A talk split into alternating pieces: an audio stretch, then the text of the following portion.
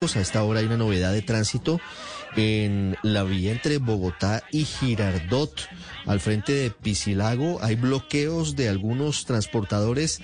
Señor secretario de Movilidad de Cundinamarca, Jorge Godoy, Godoy buenos días.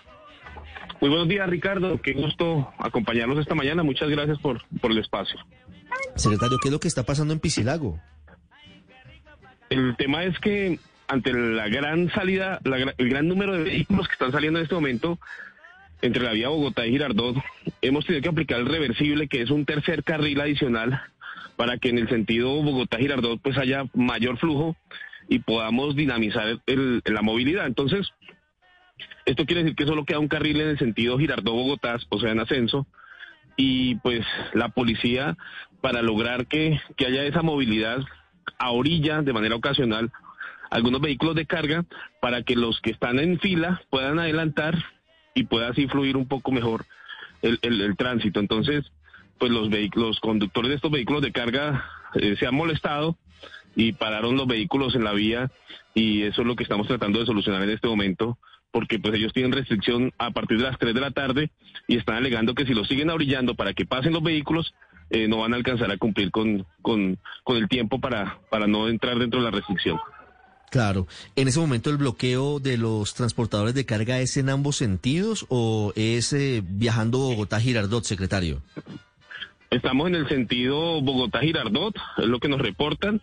Estamos tratando de, generar diálogos de la manera más rápida para que para que podamos avanzar. No es no es una circunstancia planeada, tampoco es un hecho que se haya concertado, digamos, con los transportadores, sino que es un hecho del momento ante la dificultad que tenemos por la gran cantidad de vehículos que está saliendo, nosotros estamos desde muy temprano monitoreando esa situación.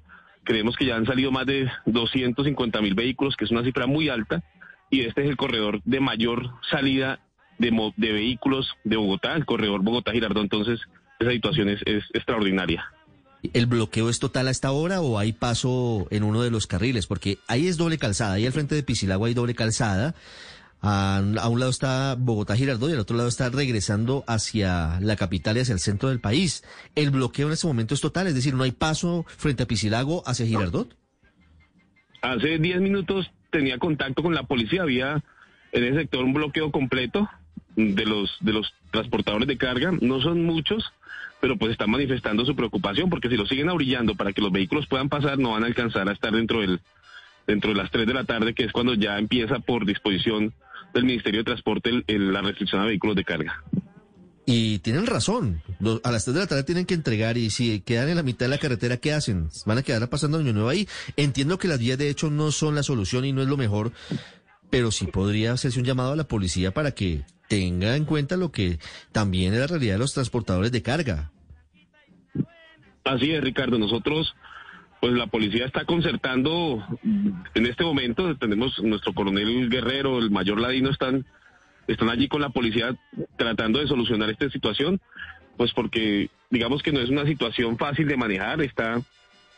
¿Qué es lo que pasa? Como que un solo carril en el sentido Girardot-Bogotá, porque está el reversible Bogotá-Girardot, un vehículo de carga que en promedio se moviliza a 40 kilómetros, pues hace una fila muy larga y no hay forma de, hacer un sobrepaso. Entonces la policía al orillarlo un momento para que pase la fila de carros y al volverle a dar vía, pues él va perdiendo más tiempo adicional y es lo que ellos están discutiendo. Entonces estamos mirando porque si, cancelamos el reversible, la gran salida de vehículos que estamos registrando en este momento, pues va a generar es un, es un, es un atasco de vehículos, por llamarlo de esa manera, en Bogotá y en Soacha. Entonces la situación, digamos que es compleja, porque la solución no es fácil de encontrarla, pero pues obvio que nuestros transportadores de carga tienen toda la razón y yo creía que se les puede de alguna manera concesionar un pase para que los que quedan en la vía puedan llegar a su destino, ahí sea un poco más tarde. Eso creería que la policía lo que está coordinando ese tema.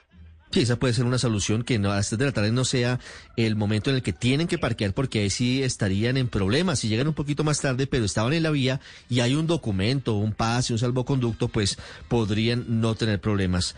Esperamos que se solucione pronto la situación porque me imagino el trancón. Imagínense la gente bajando hacia Girardot, hacia Ibagué, hacia Melgar. Bueno, ahí pasaron Melgar ya, hacia, hacia otras zonas, bueno, hacia todo el suroccidente del país, con ese trancón. Así que estamos pendientes, secretario Jorge Godoy, de lo que pasa en ese punto. Muchas gracias y un feliz año. Ricardo, para usted, para todos los oyentes de Blue, un saludo en este final de año. agradeciendo por la gran labor que hacen ustedes de informar a nuestros colombianos, cundinamarqueses, por supuesto. Seguiremos ah, solucionando inconvenientes. Recordamos en este momento que hay dos vías que tienen una alta congestión, la vía al llano y la vía Bogotá-Girardot. Y estamos con ellas, con nuestros uniformados, tratando de generar mejores condiciones de movilidad. Un saludo para todos desde la gobernación del departamento de Cundinamarca, Cundinamarca, región que progresa.